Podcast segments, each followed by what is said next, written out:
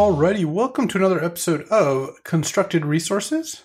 I'm one of your intrepid co-hosts, Luis Scott Vargas, followed by my I don't know what the opposite of intrepid is, but my other co-host, Andrew Beckstrom. How's it going, BK? Do you even know what intrepid means? Daring, I think.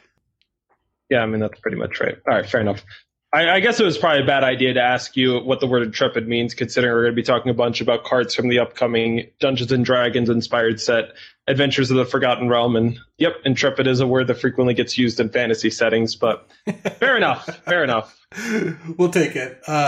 We've got a good show because there's a lot of sweet stuff to talk about. Well, I was going to say in the set. There's a lot to talk about that's sweet around the set. The set itself, well, we'll get to that. Let's just say Throne of Eldraine casts a long shadow, one that we have not yet gotten out of. But it's only got a few months left.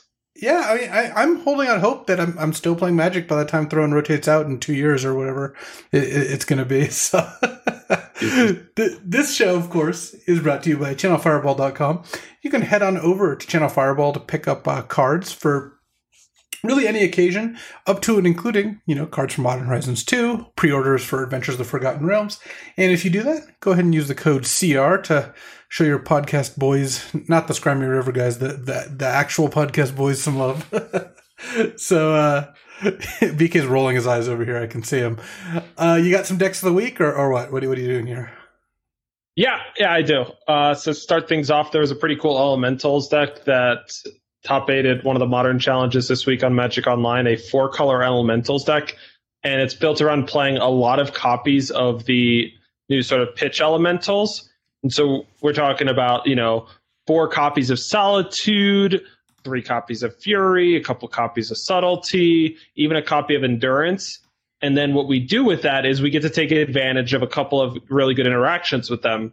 So first of all, if you play with like Omnath, both Omnath Locust of the Royal and Omnath Locust of Creation, the one from the most recent Zendikar Rising, well, that card's really good because it's a pretty good elemental card, but also since it's so many colors, it works to pitch to so many of your different elementals. It helps really smooth that out. And then the big interaction is obviously we've got 4 Ephemerates going on here, so we can play our Solitude, Ephemerate it, exile another thing, and now we have a big lifelinker. Same thing kind of with Fury. So this deck is really good against anybody playing with creatures. And then with Risen Reef, we get a way to sort of make up the card disadvantage of playing a lot of elementals, which requires to exile another card to play them. And this also takes really nice advantage of the whole Ephemerate interaction because, you can have like a pretty busted turn where it's like, I play Risen Reef, I play Solitude, I Ephemerate it, and now I've gotten 3 Risen Reef triggers in one turn and gotten to exile 2 things. So this deck comes out of the gate a little bit slow, but it really makes up for it because obviously when you've got a bunch of free cards you're playing, it does a nice job of sort of catching you up on tempo. One of the big pieces of the deck is the fact that it's playing with a lot of copies of Flamekin Harbinger, a full play set. This is a single red for an elemental that allows you to search your library for an elemental creature card, and then you put it on top of your library. And so normally we think of this as like, it's not great to have a tutor which doesn't even put it into our hand. But because of Risen Reef, sometimes if you play the Flamekin Harbinger, you can stack the triggers. So, I really need a Solitude for this spot, or I really need a Fury. You just you stack the triggers so that you get the Flamekin Harbinger search trigger to resolve first, then the Risen Reef trigger resolves. Now you get to put it in your hand. You might get to use it the same turn. And because it itself, Flamekin Harbinger, is an elemental, it means it's a pretty great combo with Risen Reef where you've just, like, if you ever played with, like, the elementals when Risen Reef was in Standard, like, 1-mana elementals, like, sometimes that was just, like, there were some really crappy elementals that people played literally just because they were so cheap. And also, like, if you can just use Flamekin Harbinger to find your Risen Reef. So, like, this deck doesn't really have, like, a normal curve and really play out like most modern decks you've probably played. But it really is a very powerful deck. And because you have things like Endurance and Foundation Breaker are also elementals, you even have cards which are good against artifacts and enchantments, cards which are good against graveyards, and all of the tutoring that Flamekin Harbinger works with that as well. So there's a lot of really good stuff going on with this deck. So if you're looking for a pretty out there modern deck, I recommend giving this one a shot. Yeah, it's pretty sweet. It I like the real creative approach with like all these like double and three color cards to so you can pitch cast your elementals as much as possible. Really cool set of synergies going on in this deck. Yeah, and it's not like if you just cast an Omnath that's going to go badly. And in fact, the curve of like, you know, where you have like Omnath and you play a fetch land the same turn and get another land. Well, all of these elementals are almost, well, like the big ones, like the Solitudes and the Furies cost 5. Omnath will give you 4 mana back. And then with that land drop you just made, you're also have the 5th mana. So you could like, there's just so many busted things. And there's a bunch even more like Fulminator Mage is an elemental you could tutor up. Revillark is one where it's like, oh, they killed a couple of Risen Reefs. Now I'm just going to bring them all back with Revillark. And Revillark works with Ephemerate, so lots of stuff going on here to dig into. Next deck of the week, you know, there's not a... It's kind of funny. We'll see what happens this weekend. Luis, you've got a very important league weekend this weekend with Standard Historic, so we'll see if you guys, if you've broken it, and we'll see if anybody else breaks it, and we'll check in on that next week, but not a whole lot of huge new developments there. But in Legacy, people are continuing to iterate with the new Modern Horizons cards, so I thought I'd tell you, you know, people at home are all big fans of Standstill. It feels like it's a real beloved card, despite being kind of an obnoxious card. Standstill is 1 and a blue for an enchantment. Whenever a player plays a spell, sacrifice Standstill. Each of that player's opponents draw 3 cards. And so basically, I play Standstill, and now if either of us plays something, Standstill goes away, and the other one draws 3 cards. Now, what you could do with Standstill is you can activate abilities and do all sorts of things like that with creature land. So like Mishra's Factory was the classic one with Standstill for a long time. But now with Urza's Saga, we have a whole new way to build a Standstill deck. And with Urza's Saga, we can both, you know, we can both activate it a bunch of times to get some things that can be attacking. And then you can get Retrofitter Foundry, which is a 1-mana artifact at the end, which has a bunch of activated abilities that allow you to continue improving your board presence, all while Standstill remains in play. Of course, we've got a fantastic new 1-drop in Ragavan to go into this deck, which is you know, another great card, which is giving you a ton of value in the forms of treasures, even while you're under Standstill. So, you know, this deck is like sort of playing with basically all of the busted stuff from the new set, because we've got Ragavan, we've got Prismatic Ending, we've got Urza's Saga. So just if you want to play with all of the busted Modern Horizons 2 cards, like basically it feels like we've got both like the red half with like Ragavan, Dragon Rage Channeler, not that Dragon Rage Channeler is in here, but like the great red cards and then Urza's Saga. And this is the sort of the first deck that I've seen that is like really doing a good job of putting them both together. Yeah, it even gets the Murktide Regents in there, too. Another new card. I do find it funny that the two most expensive cards are Ragavan and Urza's Saga, and this deck just manages to jam both in a pretty nice little combination here. Yep. All right, Luis. So we've got a new Magic set coming up, so we're going to dig into Adventures of the Forgotten Realm today. This is the next sort of standard expansion. And sort of the last one before rotation, where despite what Luis may have told you earlier in the show, this is sort of the last sort of season of Standard with Throne of Eldraine, Ikoria, M21, and Theros Beyond Death. So a lot of cards are going to be leaving us soon. So when we're taking a look at this new set today that is based around the world of the Forgotten Realm, one of the key settings of Dungeons and Dragons, we're going to be both looking at this in the context of like, you know, how are these cards going to fit into today's Standard? Do they have homes today, as well as maybe in older formats, but also with an eye towards the future, because there might be a possibility that in the near future you can play an X2 in Standard and it won't get Bone Crusher Giant. We haven't got confirmation yet. It would be very unusual if they printed Bone Crusher Giant in like the next Innistrad set, so I think that one's probably going to be leaving us soon.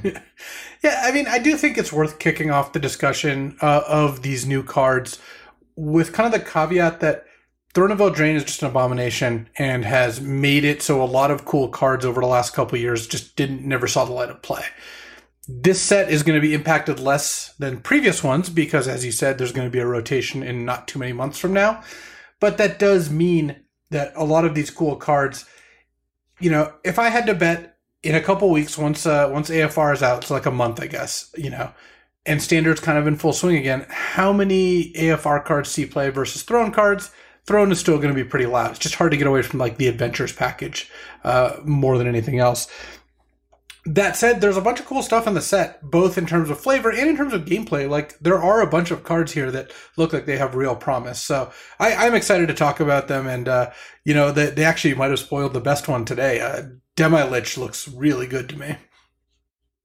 Yeah, this one looks like this could be a real player in both standard and in older formats. It's got a lot of the kinds of characteristics we typically see on some pretty busted cards. But if so, for people who haven't seen it, Demilich is blue, blue, blue, blue.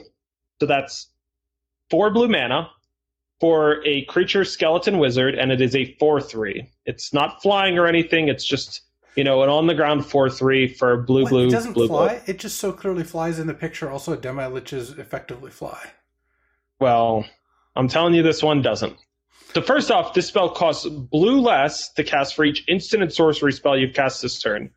And this is like a big whoa, because we've certainly seen mechanics and cards which will reduce the cost of things, but it is almost always reducing just the generic mana cost. You know, when we talk about mechanics like Delve, for instance, that just, you know, gets its only so cheap, but you still need to have some amount of colored mana to get it going.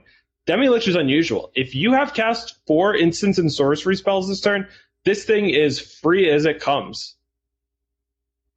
And that's just the first ability.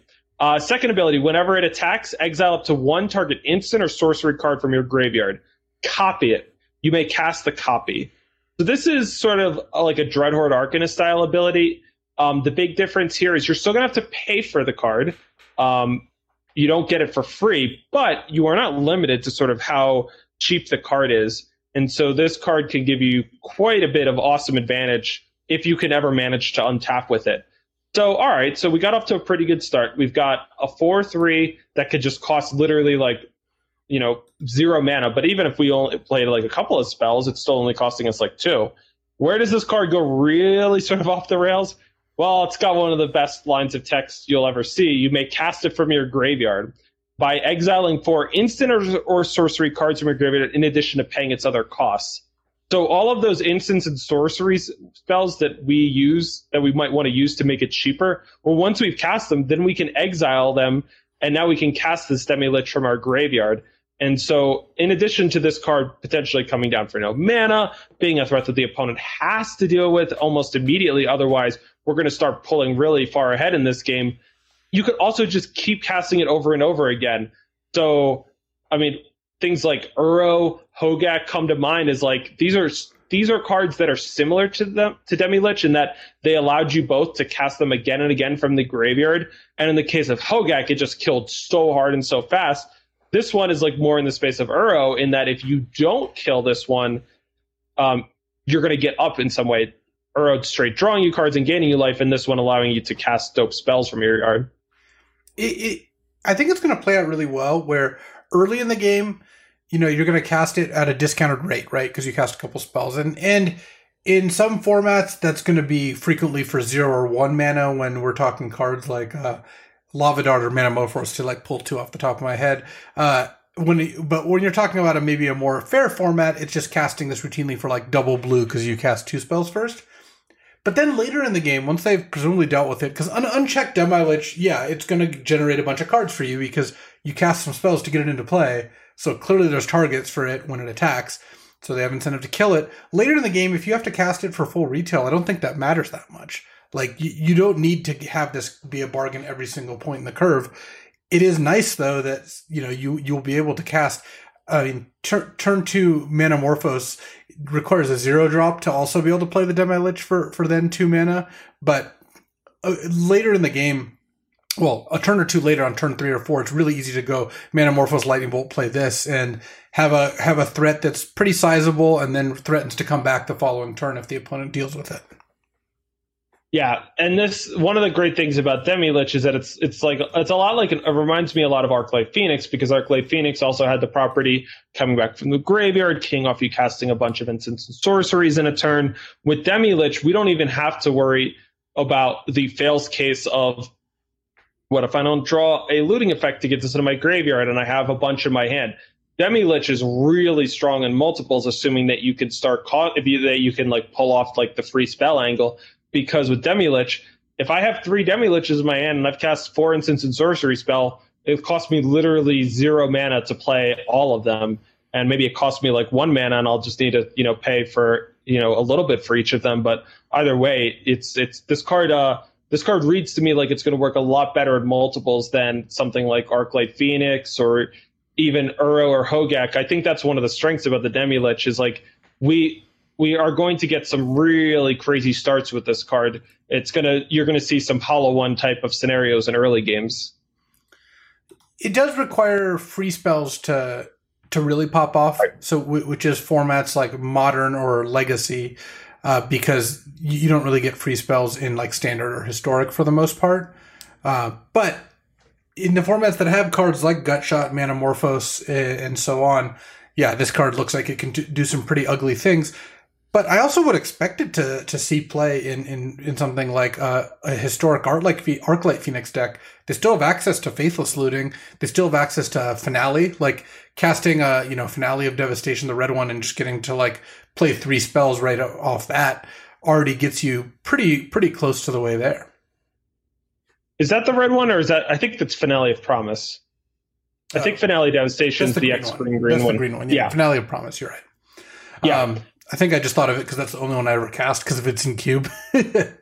Yeah, the only thing about doing the Finale of Promise thing is just like we are to some degree eating the fuel that'll let us cast it from the graveyard. Like that's true. By exiling those cards. But yeah, so we're going to see this card with, yeah, I mean, as you mentioned, obviously, once we get to Modern is like the sweet spot because it's not just like it tends to be with, and we've already hit on them, like Mana Morphose, Lava Dart, like even just like Lightning Bolt.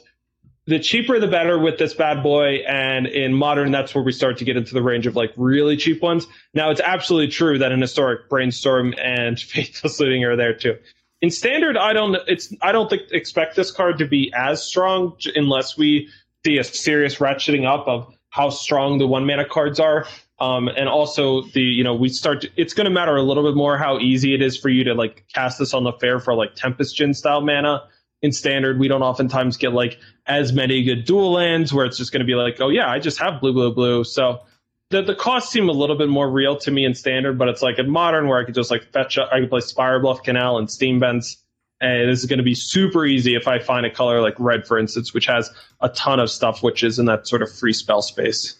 There's also an angle here that these decks don't typically lean too far into that it could, which is that self-milling cards or cards that put a lot of cards into your graveyard.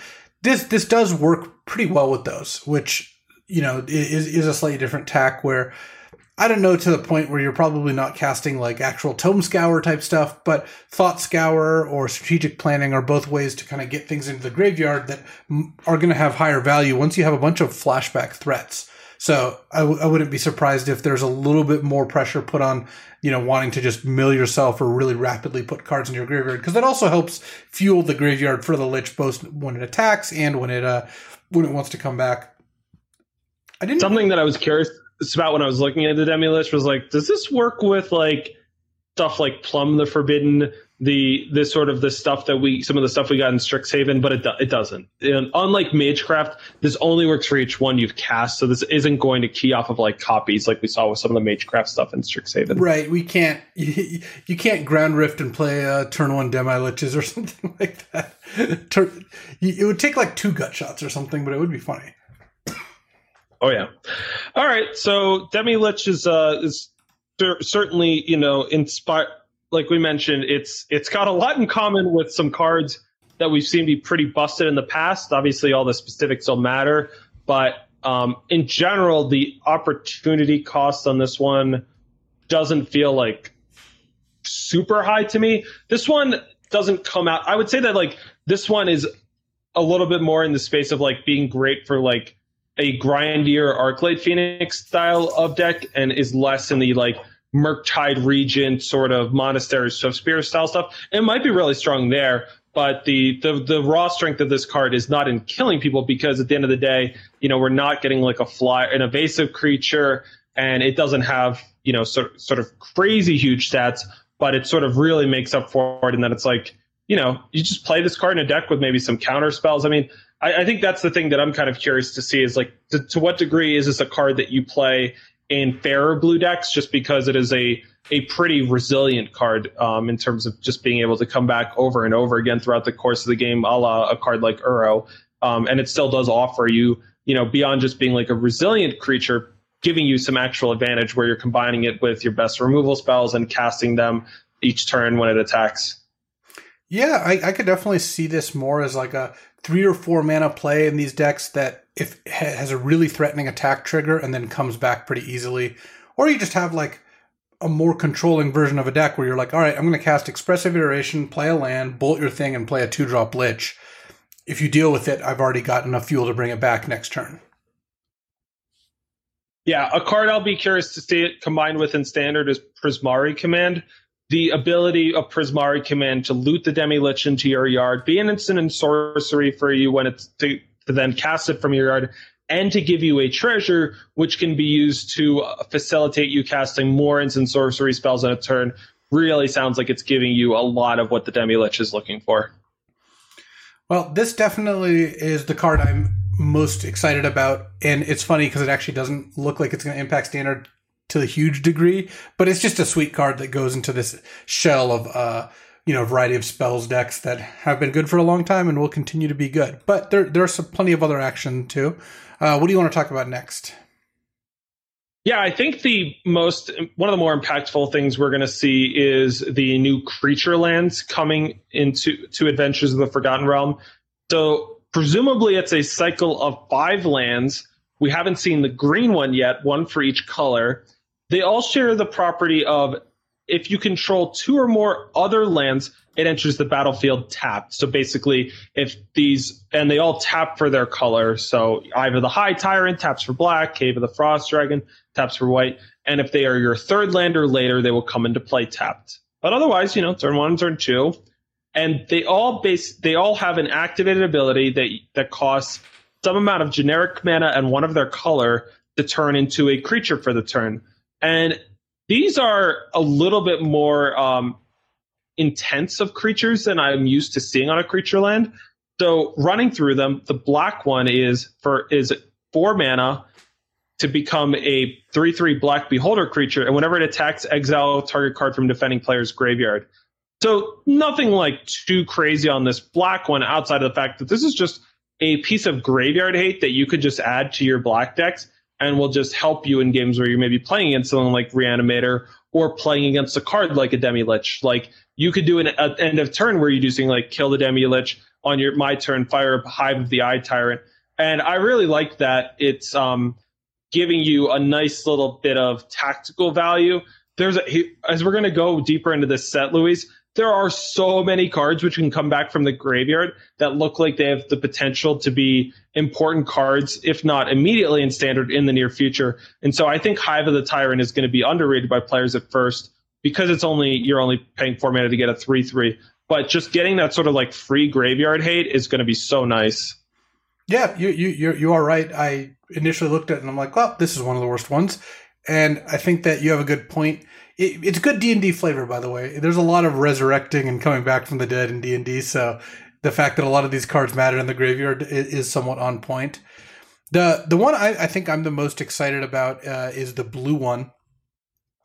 So, it's funny because on the one hand, blue decks don't want tap lands, especially since this tap land's a little awkward where, yes, it's untapped in the first 2 turns, but your blue control decks have plenty of other tap lands that they do want to sequence with, like a Temple first, which does mean this is going to be a kind of awkward card. But a Hall of the Storm Giant is for 5 and a blue. It becomes a 7/7 giant creature with Ward 3. So this is like a pretty legit finisher. You're paying 6 and then plus the land itself to come in and smash for 7. And if they've tapped low, they can't even interact with it. Yeah, and this land pairs really fantastically in the late game with Wraths, because it's like you could just have this land, and if they just have 1 decent-sized creature, well, then it would just eat it. Even if they have 2, one gets through, this eats the other. And so now it's like these, instead of just you being forced to cast this Wrath because they might chip shot damage in, you could just hold this land up, hold up maybe a counterspell, and now they are forced to really commit to the board. and even these later game wraths can really clean things up. So this one's a pretty beefy one. One thing I did want to note is that I think it's a pretty smart decision to have these lands the way they're templated, where you can't use them as blockers right away because they come into play tapped, but I think it's going to make it a lot easier for people to play with by them coming into tapped past the first couple of turns, because that means you will never have to worry about getting tricked into activating these lands and attacking with them the first turn you play them. It's a, you know, because like I've played against a lot of people over the years with Mutavault in both in standard and modern, where it's just like they just try to play it and attack with it because it's like, well, of course I can use my land right away. I can always use my land. But when you animate a land into a creature, it now starts being affected by summoning sickness. Well, that's a good point. I hadn't thought about that, but I guess most creature lands, or many creature lands, not most, come into play tapped, but Faceless Haven doesn't. That's one that I could definitely see people making that mistake with as well. Yeah, and it's great that you mentioned Faceless Haven, because these lands are really important in terms of giving players the option to be able to have access to a creature land and still get access to great gold cards.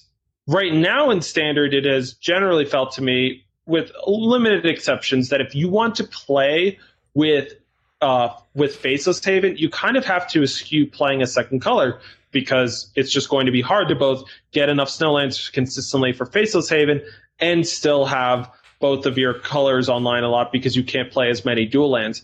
But with these creature lands, I can absolutely play something like Cave of the Frost Dragon, which is 5 mana to become a 3/4 flying dragon.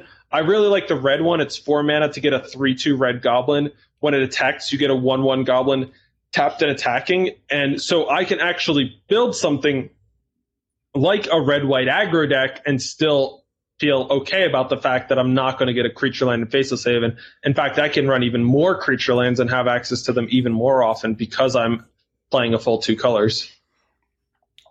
I will say Is It Dragons is 2 colors and plays Faceless Haven, but it is the exception rather than the rule. Well, I think the big thing there is that you don't really get to do that with 2-color aggro decks. Yes. Like, you basically are priced into playing the blue-red snow land, and that is not a land I generally want to be playing in any kind of aggro deck. And so it's going to help out a lot, I think, to be able to just have these for aggressive strategies. Yeah, I also think that these lands overall are better in aggro, just because aggro can use these as one of their only tap lands, so they can play these early, not suffer the disadvantage. And then later in the game, when they are tap lands, it doesn't hurt aggro nearly as much as Control, who really wants their 4th or 5th untapped land to play their sweeper or what have you, and then draws, Hall of the Storm King versus aggro, which it's, yes, you're playing mono red, you draw like, Den of the Bugbear or what have you. You are gonna sometimes get messed up when it's your 4th land, but the fail cases are way less frequent. And we haven't seen the green one either, so that one's got to be busted, but we'll see as that one gets spoiled.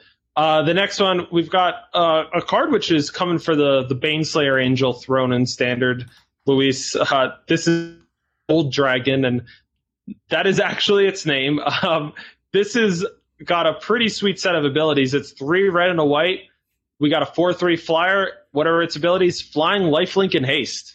Yeah, it does all the things you want in kind of any matchup that involves life totals, even against a deck that's not trying to attack your life total. You can play this and whack them for 4 right away, which isn't terrible.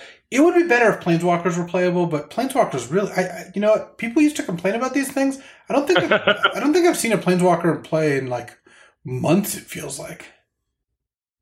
Jeez, yeah. What is the most played Planeswalker in Standard right now? It's like the Luca Teamer deck that plays Luca, but that doesn't really lend itself to games where the Planeswalker is an important game piece, because it just kind of comes down and makes Koma or doesn't, Yeah, they went pretty hard about lifting it up after War of the Spark, and it's been a pretty light year for Planeswalkers, so we'll have to see maybe with post-rotation if Planeswalkers start getting back into the mix more. This Adult Gold Dragon is pretty nice. I think it's mostly a weaker card than Goldspan Dragon. What it's good at is it sort of allows you to do a good job of playing, I think, like a tempo game against other aggro decks. Something that Goldspan Dragon isn't like particularly great against is racing against aggressive strategies. That's something that Gold Dragon is very good with. the thing there you're sort of going to feel like the difference between something like Adult Gold Dragon versus Baneslayer Angel is that on the first turn against aggressive strategies, you have this amazing option with Baneslayer Angel of leave it back to block, and it's going to be able to both hold off an attacker, and if they do attack, it gains a bunch of life and probably kills something, so it just makes the attacks horrible. With Adult Gold Dragon, 4-3 is now getting into the range where, oh, okay, I could probably attack into this and trade it, and yeah, you gain some life, but it's not as devastating for me as the aggressive player, and because it only has 3 toughness against red aggressive strategies, you're really not going to want to leave it back to block because it's going to be quite likely that format will have a common, 3 damage source, which will just take this thing out. And now you're getting no value from it. But one of the things that's nice about this card is that you can both play it in your sideboard of any kind of red-white deck, bring it in against control when you want more haste threats or they have more planeswalkers, and you get to bring it in against mono-red. And so this is like kind of one of those perfect cards of when we talk about like, you don't start this card because it's not exceptional at fueling any kind of game plan in game one, but this is the kind of card which can make a sideboard really come together because now it's like, oh, I really need to get out of this plan. It's just not effective in this matchup. Adult Gold Dragon's like basically going to be always serviceable for you to side in. It's the sort of card where the 3 you have in your sideboard are always better than your 3 worst cards in any given matchup. Yeah, I think that's going to be where we're going to see this one land. Unless we get there's some Dragon Tribal stuff, but nothing I've seen that makes me think that like Dragon Tribal is going to be a big thing in Standard yet. So I think this is like basically, it's weird to describe a 5-mana 4-power Dragon with haste as like the best sideboard card in the set, but that's honestly how I see Adult Dragon. Yeah, no, it is the card I would want in my sideboard. There's a lot of reasons for that. You kind of covered them. Another one that is in decks that don't have main deck creatures, bringing creatures in out of the sideboard is it's like a time-tested strategy because you kind of put your opponent in this position of either having dead removal against your creatureless draw or getting kind of caught off guard by a creature they need to kill.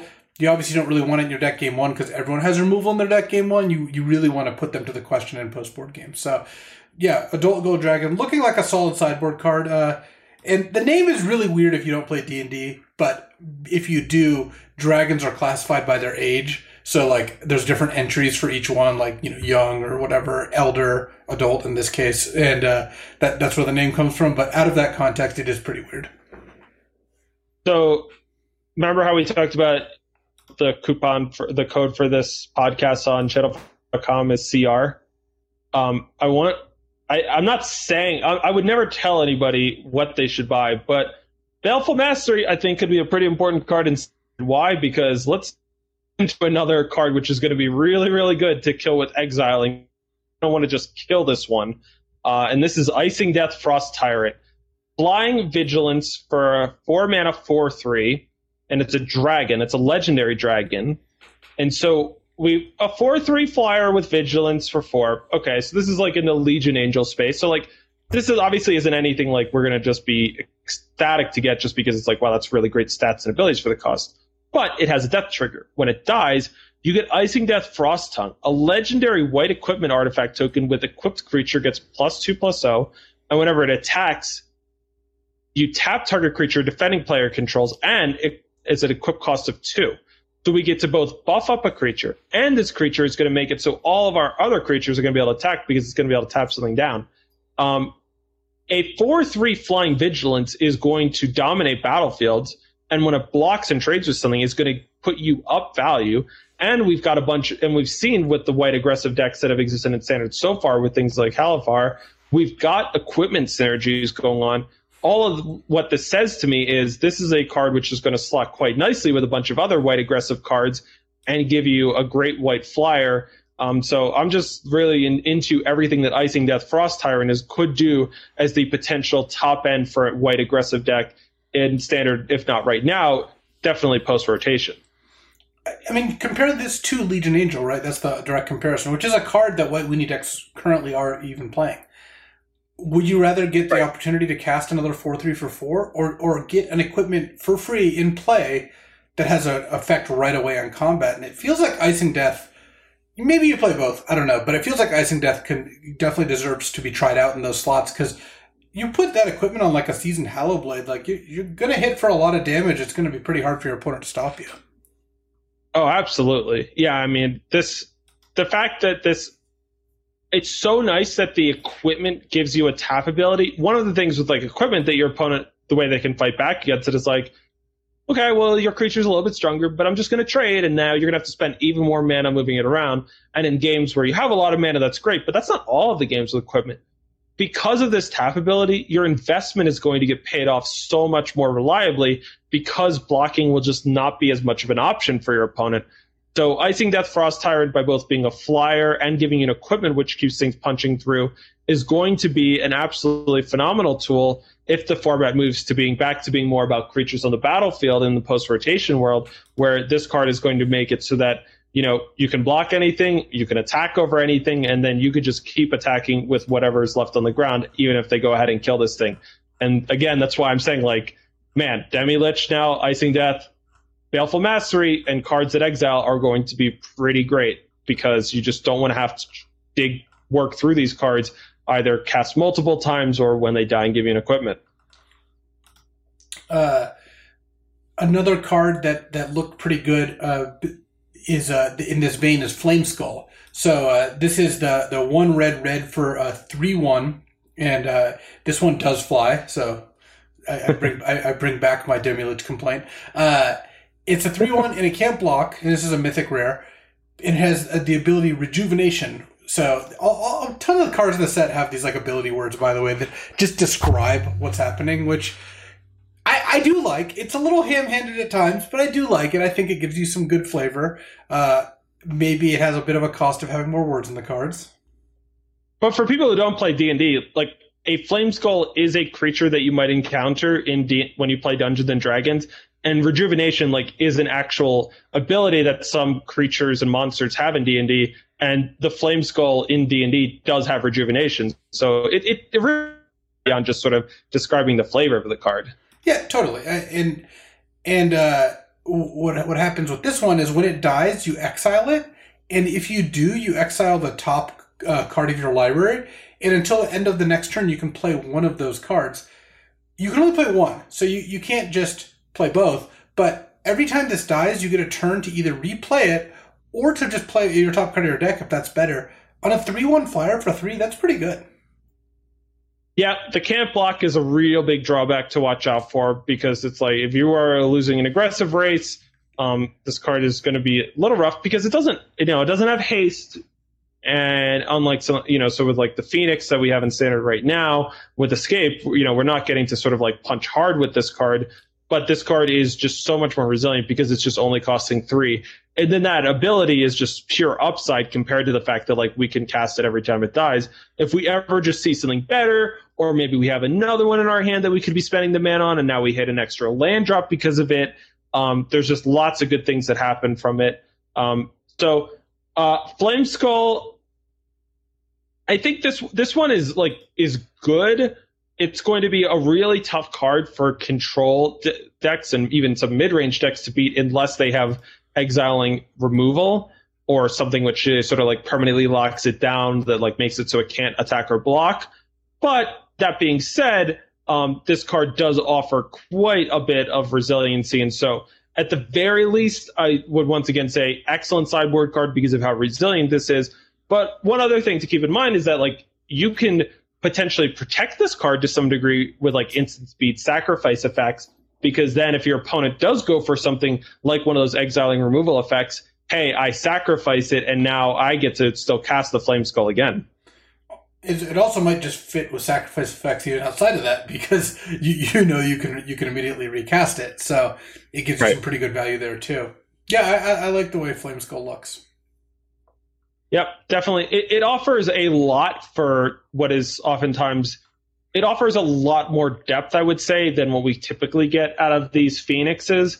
The Phoenixes make up for it a little bit by oftentimes being like better blockers, but the Flame Skull offers, so much more. It's generally, this one is like cheaper to come back than other Phoenixes we've seen at Standard. This one itself isn't a Phoenix, but it's very much in that vein. But it sort of offers you the depth of being able to sacrifice it at will and potentially turn it into another better card for whatever the situation is. You know, while we're on the exile or not theme, Ebon Death Dracolich is another mythic that's definitely worth keeping an eye on. 2 black for a zombie dragon, legendary.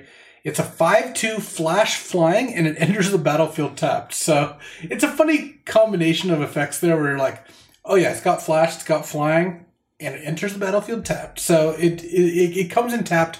The reason is you may cast it from your graveyard if a creature not named Ebon Death died this turn. And the flash part means it can be cast on their turn because it doesn't need one of your creatures to die. It just needs not literally itself to die. So in a deck with a bunch of removal, you can like Doomblade their thing and then cast this end of turn. If 2 creatures trade in combat, you could potentially do that. Or if they kill one of your creatures and you have mana up, you can punish them. And 4 mana for a 5-power flyer that you can play at instant speed, that sounds like a nightmare for control decks. Yep, another card which is really strong with sacrifice outlets because we can, you know, if we say we were to do in like something like Historic where we can use Priest of the Forgotten Gods, you can sacrifice Ebon Death Dracolich and another creature. It doesn't care if Ebon Death died, as long as another creature died that wasn't named Ebon Death, you can cast it, and so you can use that Priest of the Forgotten God's mana to cast this again right away. One of the things that this card looks like it will particularly excel at is if Planeswalkers are good in New Standard. This is a 5/2 flyer that comes down on turn 4, and because it has flash, we can oftentimes disguise it and protect it from sorcery speed removal by playing it at our opponent's end step and then untap and attack for 5, and maybe your opponent thought that they were going to be able to play their Planeswalker and have it live a turn, but in the reality, Ebon Death will be able to sort of get there. It is a legendary creature, and it is a zombie dragon. So there are some potential, you know, I don't know if this card is going to show up in older graveyard formats, but, you know, with things like Narcomoeba, it's like, hey, I throw out a Narcomoeba, and I chump block it, and I happen to mill over an Ebon Death, and maybe you already killed my prized amalgams the now end turn because Narcomoeba died. I cast Ebon Death. The prize amalgam sees something leave my graveyard, and now they're coming back. So there's some real possibilities. The big trick in sort of these self-mill strategies will be how are we making sure we turn on the death? But, you know, with things like Satyr Wayfinder, Stitcher Supplier, there's definite possibility to get some creatures into play which could just die. And this is quite a bit larger and more flying than a lot of the threats these decks typically present. So it does seem like it's got some potential there.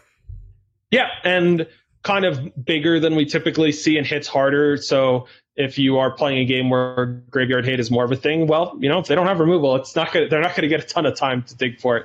So yet another in the vein of, hey, it's really good if you exile this card. But so we'll see how these cards shake out. But it's going to be the kind of thing where it's like it's almost going to make it harder for them the more of these that show up in standard, because it's like, it's one thing when it's like, oh, I need one card. I need to be able to deal with this one specific card, which, you know, is recursive and like Uro, for instance. So it's like, I don't really, my opponents, not all of them have it. Well, actually, a lot of them have had it recently. But when a lot of people have access to a flyer or some kind of resilient threat that keeps coming out of the graveyard, well, then it's like, oh, I really should pay the cost of making sure I have effects, whether it's Soul Guide Lantern style things, or removal, like we mentioned, in the Oblivion Ring, Baleful Mastery type space that just straight up exile. So moving on from the exile theme, there's some other stuff going on here too. One that is pretty cute is Wish. This is the 2 and a red card that you can play any card from outside the game. So one thing that's very different with this, with the other cycles of Wishes that we've seen, is you don't put the card in your hand. You just have to cast it right away. Like when Wish resolves, you need to cast that other spell. And that does mean that it's got some potential in like the mono-red Storm deck in Legacy that makes all your like red spells cheaper, and you know, might want to go get a Lion's Eye Diamond because that's like a pretty reasonable combo with this card. It does seem quite a bit harder to use than all the previous Wishes though. Yeah, it definitely is. I mean, this card is, to me, is going to work best in formats where you can make a lot of mana, I think, because if we're, you know, I don't know if I would be surprised if a deck like Tron would be interested in this. Like they have Karn the Great Creator do a similar thing, but any type of like big red deck which is capable of, you know, making a lot of red mana, whether it's through something like a Nykthos or a Chandra Torture Defiance, starts getting to the space of Wish being a little more reasonable. And sometimes this, you know, I would say that on the whole, Wish looks a little bit weaker to me than the black tutors that we sometimes see popping up in this sort of around this sort of mana cost. But every once in a while, we get an effect showing up in a color we're not used to seeing it in, and it's easy to write it off because, well, in that other color, it didn't show up much. Black just gets a lot more tutoring and sort of selection and card draw than red does. And so for red decks in various formats, this might be a much bigger deal just because it's like, well, they've never exactly had something like this. I do think it's also a pretty decent representation of the most epic spell in D&D, pretty much. It's a 9th level spell. So I think Wish lives up to it. Though Magic kind of already stole the trope with all the previous Wishes, Cunning Wish and Burning Wish and whatnot. But this does still feel like it's the right overlap of like fits in Magic, fits in D&D. I think more cards like this are awesome. Next up, we've got another Doomblade to look at. A power word kill. 1 and a black instant. Destroy target non-angel, non-demon, non-devil, non-dragon creature. And so, you know, we always see these sorts of cards pop up with restrictions on what they can kill for 1 and a black in an instant. And it's interesting which ones show up in like Pioneer and Modern and Historic.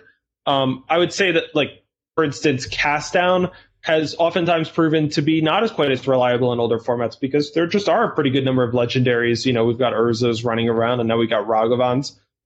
This one looks like pretty good to me. In the more power, I like this. This one to me looks like it's going to be a little bit sketchy and standard because from what we've seen, we've already talked about a bunch of dragons. There's probably going to be some good angels. We saw them showing up in Kaldheim a bunch. And so I don't know if this is exactly going to be the best removal spell in standard. It certainly looks like quite a reasonable option because it kills a lot of things. But in older formats where it's like, oh no, angels aren't what the format's about. It's about elves and goblins and things like that and monkeys. Power word kill looks like it's going to be quite reliable. Yeah, missing on Faceless Haven is also a pretty big one. That's true. Yep, Faceless Haven does just have all the creature types, so...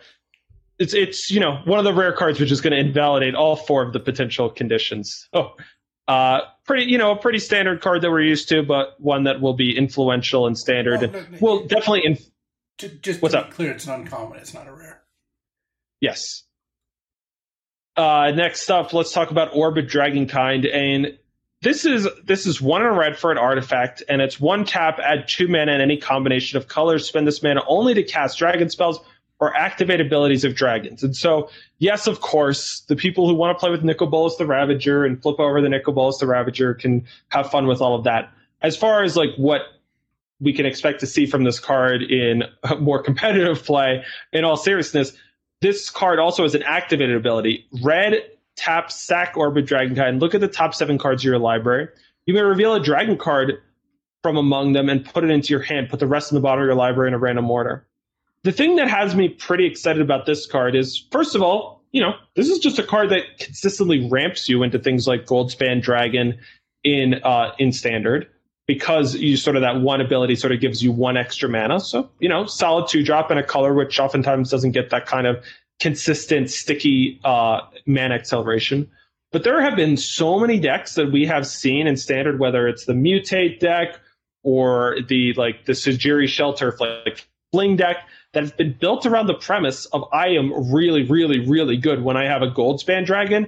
And so that second ability, that allows you to dig into your deck 7 cards deep looking for a dragon card.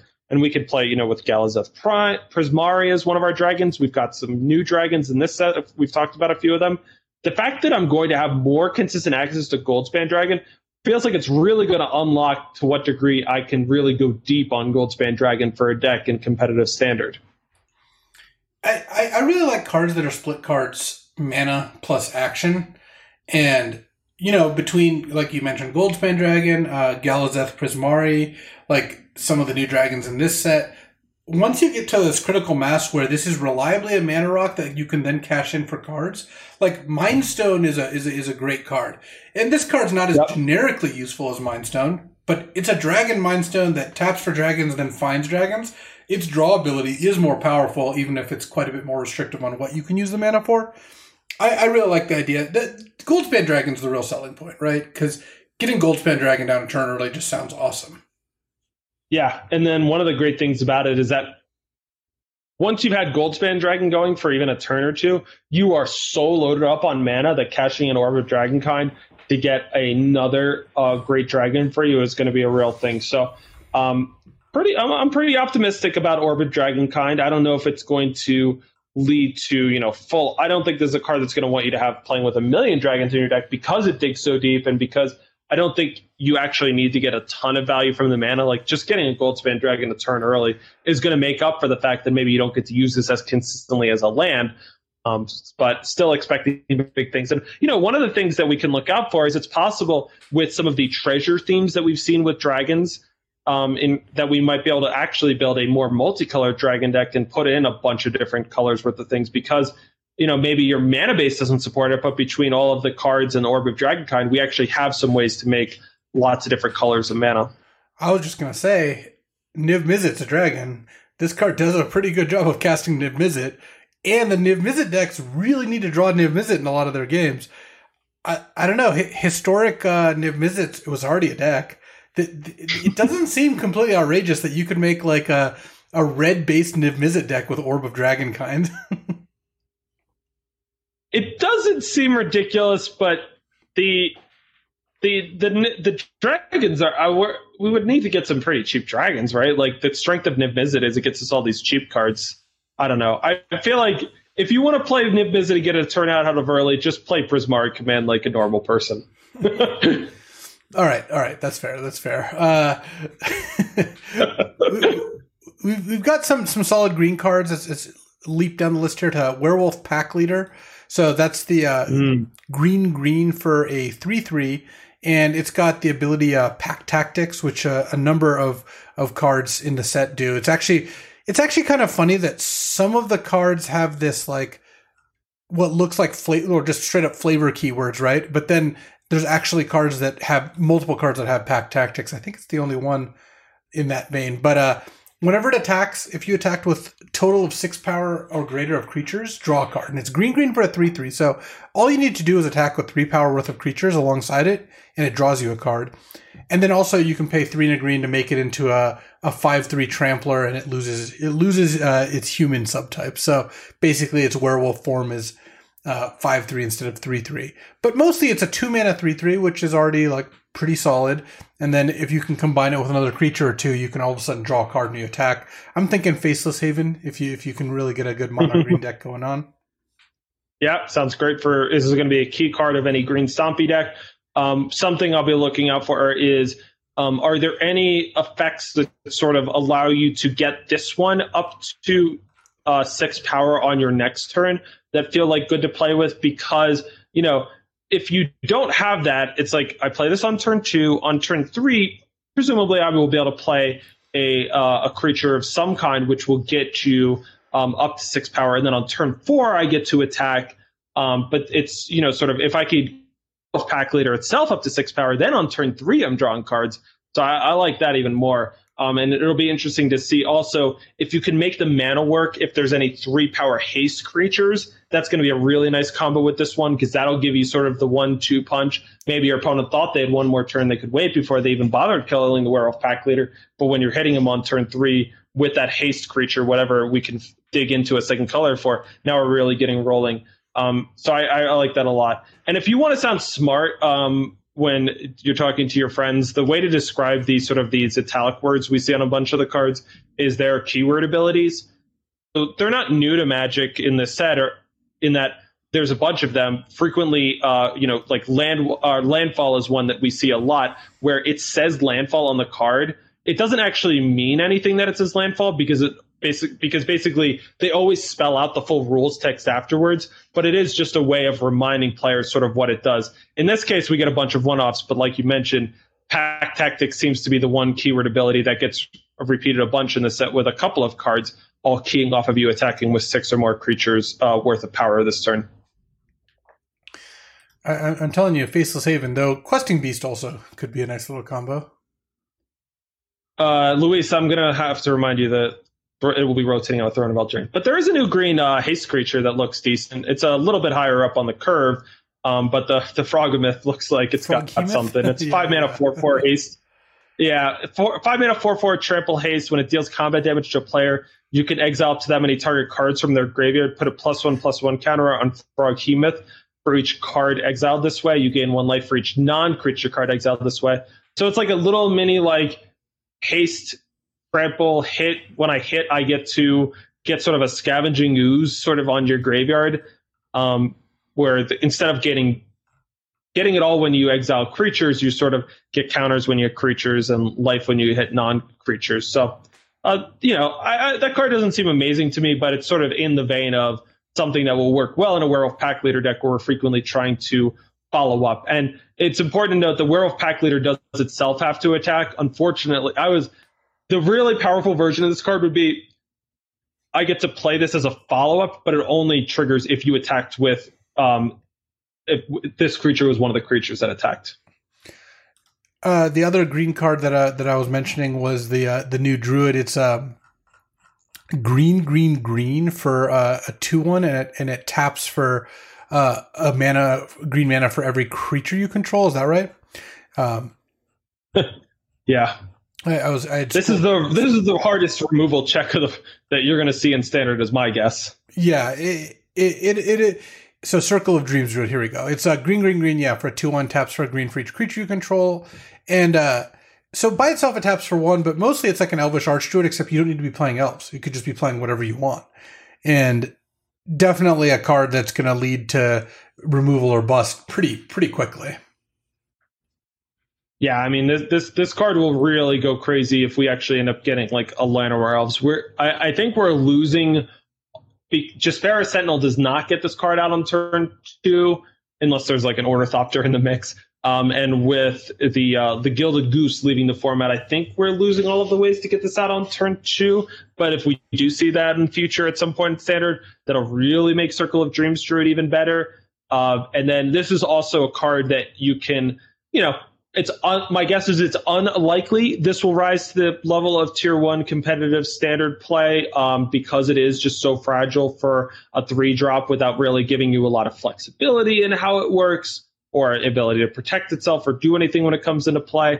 But if there is an effect that allows you to untap a creature repeatedly for an amount of either generic mana or green mana, we might be able to make infinite mana with this card. And so I'm sure we will end up having some amount of infinite mana combos in Standard with this card. Whether any of them are close to good enough, well, we'll have to see as we get more cards from this set and what we get in sort of the fall set. I'm not aware of anything in Standard at the moment which goes infinite with this one. I don't even think that the main use of this was going to be to go infinite. I think it's just going to be a 3-mana play that if they don't kill it, you tap for like 2 or 3 mana, and that's already enough resources to really kind of bury them. So... definitely a card with a lot of potential that way. Yeah, you are underrating our fellow Magic players. I got to be honest. People are going to go in for a lot with this one. I'm just saying, if you're in the queues, that's what people are at, man. All right, fair enough. Anything else? I don't want to have to like send you a bunch of deck lists every time I run into one of these. Anything else took your fancy for before we wrap it up? I like Grazalex, and I like. We should talk about dungeons a little bit before we wrap it up. But yeah, Grazalex, Illithid Scholar. So this is a 3-mana and blue for a 3/2. It has when one or more of your creatures hits the enemy player, you get to draw a card. And so a pretty great follow-up. I just play like a good evasive creature on turn 1 or turn 2. And then on turn 3, I drop this, swing in, and now I'm just up a card. And so I'm now in this position where it's like I've got this cantripping like 3/2. But in addition to that, you sort of actually have to kill this thing. Otherwise, it's going to get even worse for you.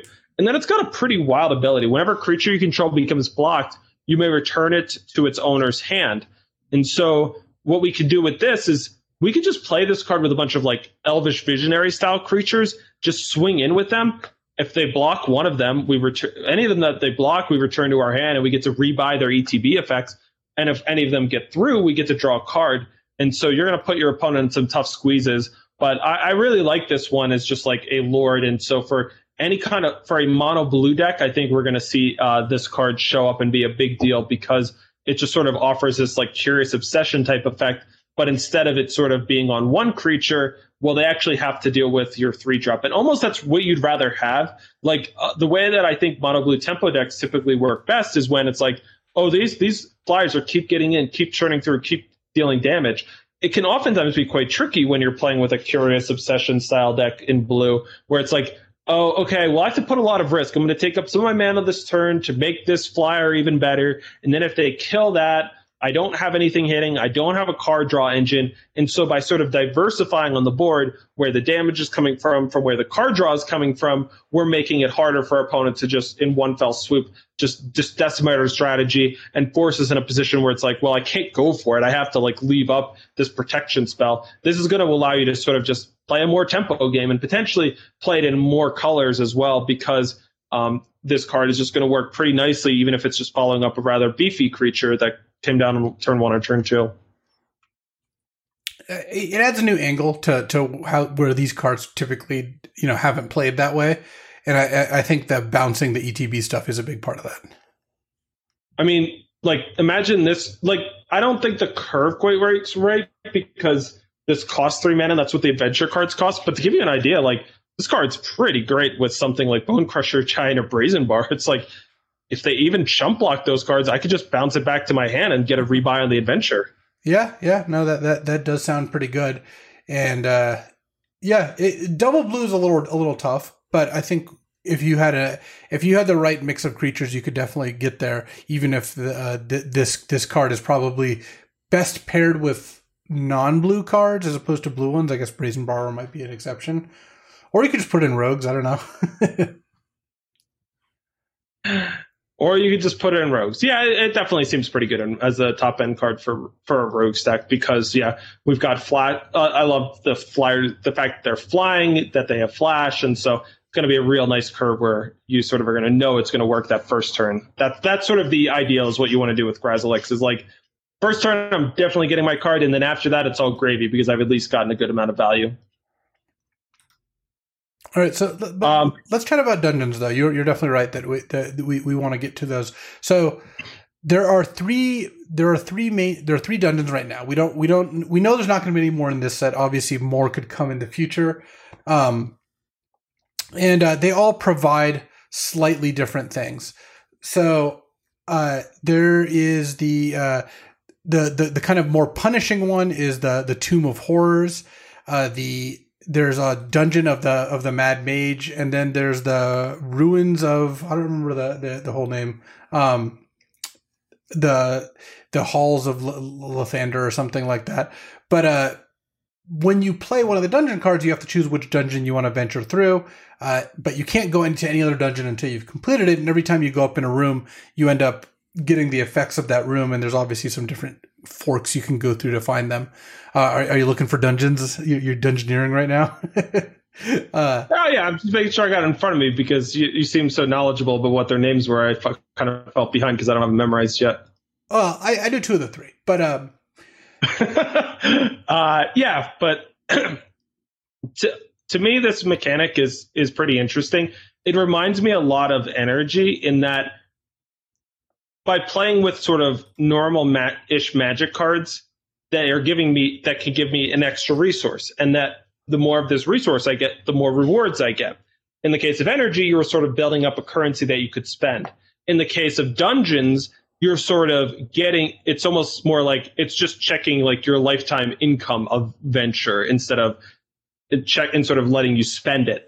And so with each more venture we get even more and more rewards.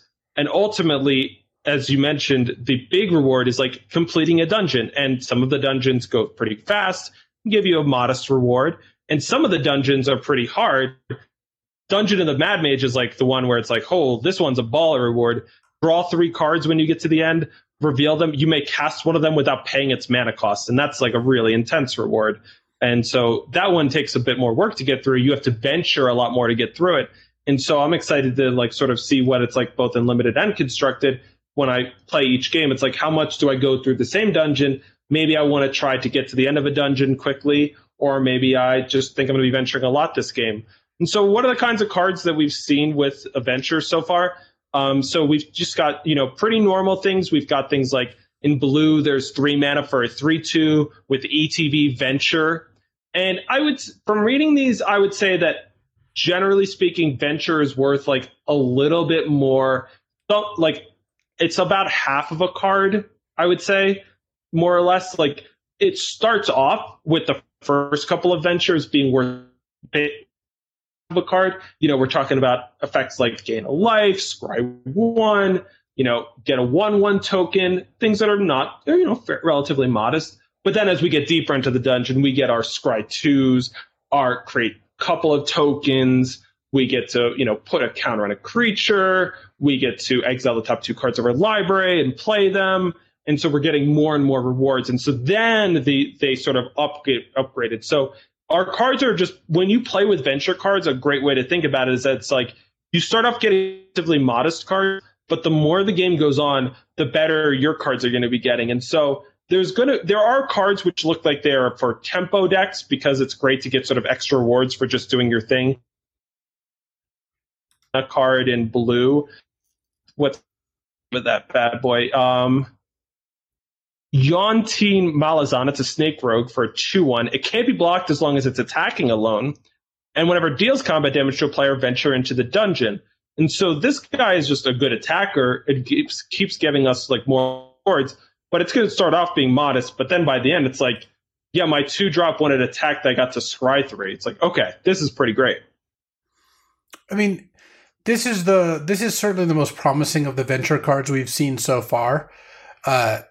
And if you can reliably go through the dungeon, it's hard to quantify exactly how much it's worth. Because like you mentioned, it's worth less than a card to start with, ramps up. It's a little bit winner take all, right? Where it's not worth that much unless you go through the whole shebang, at which point each one was retroactively worth quite a bit once you get to the end of like the more high payoff dungeons, like the Dungeon of the Mad Mage.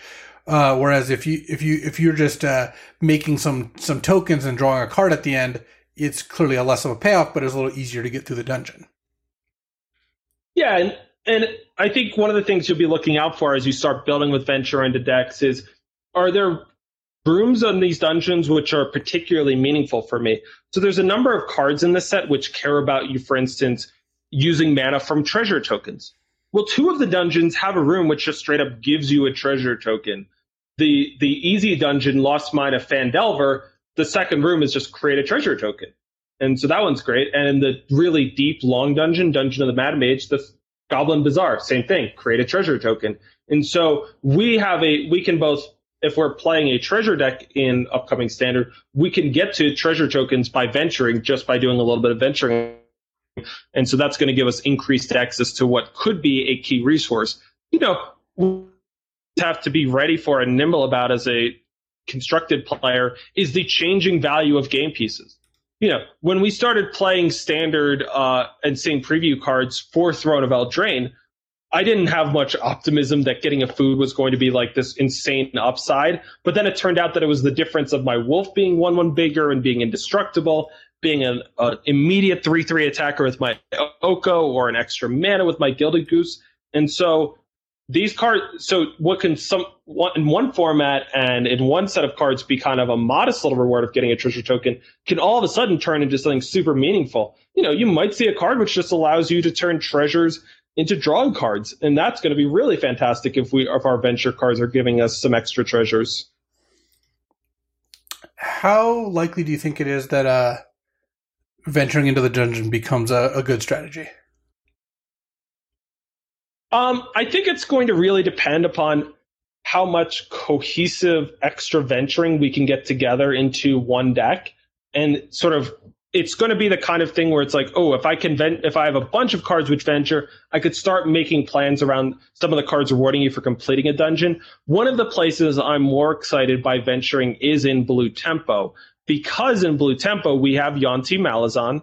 Fly is a 1-mana aura which is going to give one of our creatures flying, and whenever this creature deals combat damage to a player, venture into a dungeon. And so now we've got 2 cards which are both allowing us to build evasive threats that allow us to venture turn after turn. And then we can combine with that The displacement guy, that's the blue 3-drop, the Displacer Beast. And so that's another cantripping Venture card. Eccentric Apprentice is a Windrake with Venture. When we complete a dungeon, we get to tap at the beginning of combat on our turn. If we've completed a dungeon, up to one target creature becomes a bird with one with base power, toughness, 1/1, and flying. We can use that on enemy things. And so I think these cards are relatively modest. It's really hard to evaluate how good they're going to be, because the more I've seen Venture, the more it seems to me is that the power is in being able to quickly venture a couple of times, complete a dungeon, and get those bigger rewards. So now our ventures are really delivering for us. I think if you're venturing just a couple of times in a game, playing one card, which is just like, oh, maybe the course of a couple of turns, I think we want to try to work towards the spot where it's like, oh, no, I got through that dungeon a couple of turns and got a big reward, especially Dungeon of the Mad Mage. And so it's really going to depend on the power level of Standard and how many sort of venture cards I think we can get into one deck.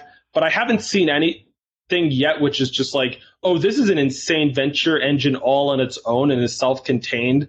Like an example of a kind of effect I could imagine seeing is some sort of artifact or enchantment, which like whenever one of our creatures dies, we get to venture. And then it's like all of a sudden, holy cow, if I just play this in a deck with some sacrifice cards, I'm already doing everything I want to. Now I could just venture all the way through off this one card. And so I haven't seen any sort of uber powerful venture cards yet. Instead, what I've seen is mostly like, hey, no, let's put a package of cards into our blue aggro tempo deck. And so we'll see how many of those kinds of packages we can see. Or maybe there's just going to be some busted venture sort of engines which are self-contained, something like Long Tusk Cub and Glintsleeve Siphoner, I guess, was an even better example. Glintsleeve Siphoner was an energy card in Standard that you just didn't need to play with other energy cards. And so it was just a good enough card on its own that it could get there. I haven't seen one that really feels like it reaches that level yet, but it's still early. Vera's Silvery Moon Ranger is one that probably doesn't work on its own, but it's a pretty solid engine. 3 mana, 3/3 reach with ward 1, and then whenever you cast a creature or planeswalker spell, you venture. It only triggers once per turn, but still that's pretty reliable. And then when you complete a dungeon, you make a 2/2 wolf. So if you play this as one of your closers, you could potentially like play a 1-drop, complete a dungeon, get a wolf. That's kind of a lot of stuff all in one turn. Yeah, that's a great point, because this card does reward you being in play exactly when you've completed a dungeon. The ward ability makes it a little bit harder to remove, so there is some good things going on with Varus. Definitely could fit into a green venture deck. That does seem like to be one of the better venture ones. So there, the land looks pretty modest. Maybe this is worth it because it's sort of like putting like a draw card effect on a land. Dungeon Descent is a land with ETB's taps. Pushing the envelope. Taps for colorless, and you could tap an untapped legendary creature control, venture into the dungeon. It's like... as a sorcery. Okay. Yeah, activate only as a sorcery, so you can't even do it on your opponent's end step. This reminds me of the Haunted Crossroads or whatever that one was from Battle for Corrupted Zendikar. Crossroads? Yeah, it was like... comes into play taps for colorless, taps for colored mana to only play colorless cards, and it's just like, what? But yeah, so it's like it almost reminds me of like Seagate Restoration, where it's like this land isn't consistently or not Seagate Restoration. What was it? It was the Seagate. It's the land that lets you draw a card whenever you empty a land, and it has shown up in some formats. It wasn't huge in Standard because it just felt like it's like by the time it's like, you're so consistently not working for me during the course of the game. It's like, even if I have this upside of like later on, it lets me do something with creatures I don't need. The fact that you coming into play tapped and not giving me colored mana, that's a little rough. Well, I look forward to venturing into some dungeons. It's certainly going to be an interesting limited mechanic. And you know what? Some of the things you mentioned do seem like they could make sense for constructed as well. So... yeah, we'll have to see. I think the one I'm the most excited by is Tomb of Annihilation, because this is like the crazy drawback dungeon that you were alluding to. You go through it super fast, but it like requires you to like sack and discard stuff. And hey, we don't know. Maybe Innistrad's going to have madness again, or maybe it's going to have more great sacrifice stuff. Like, Oubliette is a room that's literally discard a card, sacrifice an artifact, a creature, and a land. Well, I don't know. it's kind of wild that I'm going to have to discard and sack so many things in a turn. But when Mayhem Devil was legal, me sacking a creature, an artifact, and a land all at the same time just meant that I got to like cast like a free Arc Lightning. So you never know in terms of what cards might come in the future or might be coming down the road in this set that work really well with that room and turn that drawback into an upside. And I think that's going to be the key, is because Tomb of Annihilation, let the endpoint, you get a 4/4 token with that touch, and because you can go through the dungeon in just 3 steps. If we have cards which can consistently take advantage, you know, like Claim the Firstborn to sacrifice a creature with this, that turn that sort of drawback into an advantage, then Tomb of Annihilation could just be really strong. If you Claim the Firstborn, one like the Yuan Ti Malison, it gets itself through the dungeon for you to sacrifice if you really want to. I guess that's true. Yeah. All right. I think that'll do it for the show this week. You know, looking forward to seeing how we can cast our Demi-Liches more so than anything else. But a lot of stuff going on in the Adventures of the Forgotten Realms. So head on over to channelfireball.com. Keep track of what's been released, what looks good, and, you know, take some home if that's what you're into. Once again, you can use the code CR. And you can find me on Twitter at LSV. You can find BK on Twitter at Abext. We'll see you next week. It's been a little while since I checked in about some stuff that I've been watching and I've been enjoying. So I thought I'd do a little theme week. Every show I'm going to be talking about. If a lot of people haven't checked out Apple TV Plus, with good reason, like who needs to subscribe to another streaming service? But there's a couple of shows on there that I've really enjoyed. So I thought I'd throw a recommendation their way for you.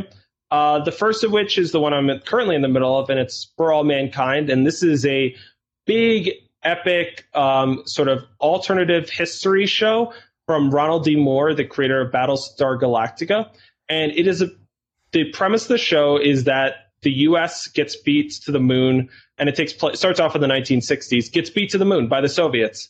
And so instead of the sort of us landing on the moon first being a sort of a tipping point where sort of the space race sort of starts to wrap up a little bit, where it's no longer really about us trying to beat the Soviets to anything. Instead, what it does is it sends the space race to a whole another level, where now the race becomes really intense to see who can sort of first establish a permanent base on the moon, and sort of what it does to history to sort of continue to have a really intense national dream about going into space and exploring, and sort of what are the ramifications of that.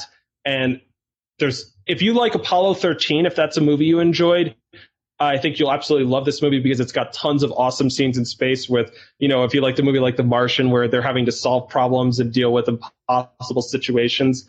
Really cool show to check out. It's 2 seasons in so far, and absolutely been loving it. So check that one out. The next one up is Mythic Quest. This is from Rob McElhenney, the creator of It's Always Sunny in Philadelphia. He plays Mac on that show. And it's a show that hits kind of close to home for me and Luis, so I don't think Luis has seen this one, because it's about a video game company that makes a game called Mythic Quest. And so it's kind of a workplace comedy, but what really makes the show work for me is it's about the sort of the creative tensions between people, the people who are sort of out to make the game for money, who are sort of maybe being hacky and relying on their old ideas, versus the people who are young and upstarts and want to do something new.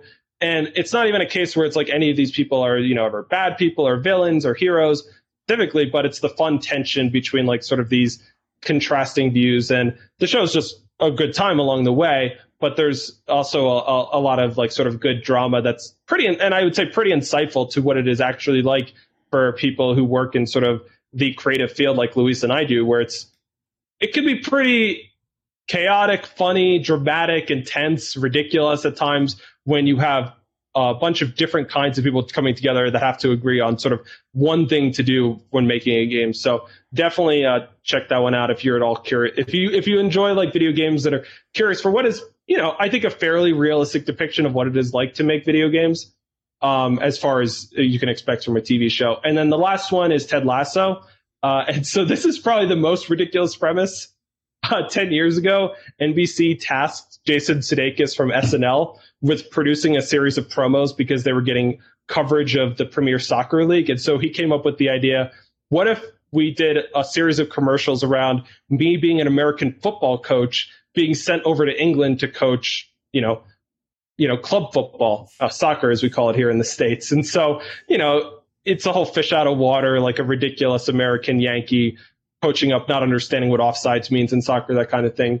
And they managed to actually 10 years later adapt it into a really fantastic show that's, about a bunch of people coming together on a team who just, everybody on this team is kind of like a misfit. They're down on their luck in some way, but it's kind of inspiring to just watch these people sort of manage to come together and pull something off. So it's both really funny, but also if you like, sort of sports movies or just generally like underdog movies where you see the underdog come together and manage to pull something off, I think you'll really enjoy Ted Lasso. And it's a pretty fun one to check out just because the show is both very, very funny, but also really hits a good emotional note. And I would say that's the thing that is true, I would say, about all of these shows, is that they both really work on both levels, whether it's For All Mankind working on like a sci-fi epic level or Ted Lasso working on like just being a cool sports show, but they also have really good heart and emotional storylines. So if you haven't checked out Apple TV Plus, well, you could probably pirate these shows, but also you can probably get a free monthly trial and work your way through all of them in that month.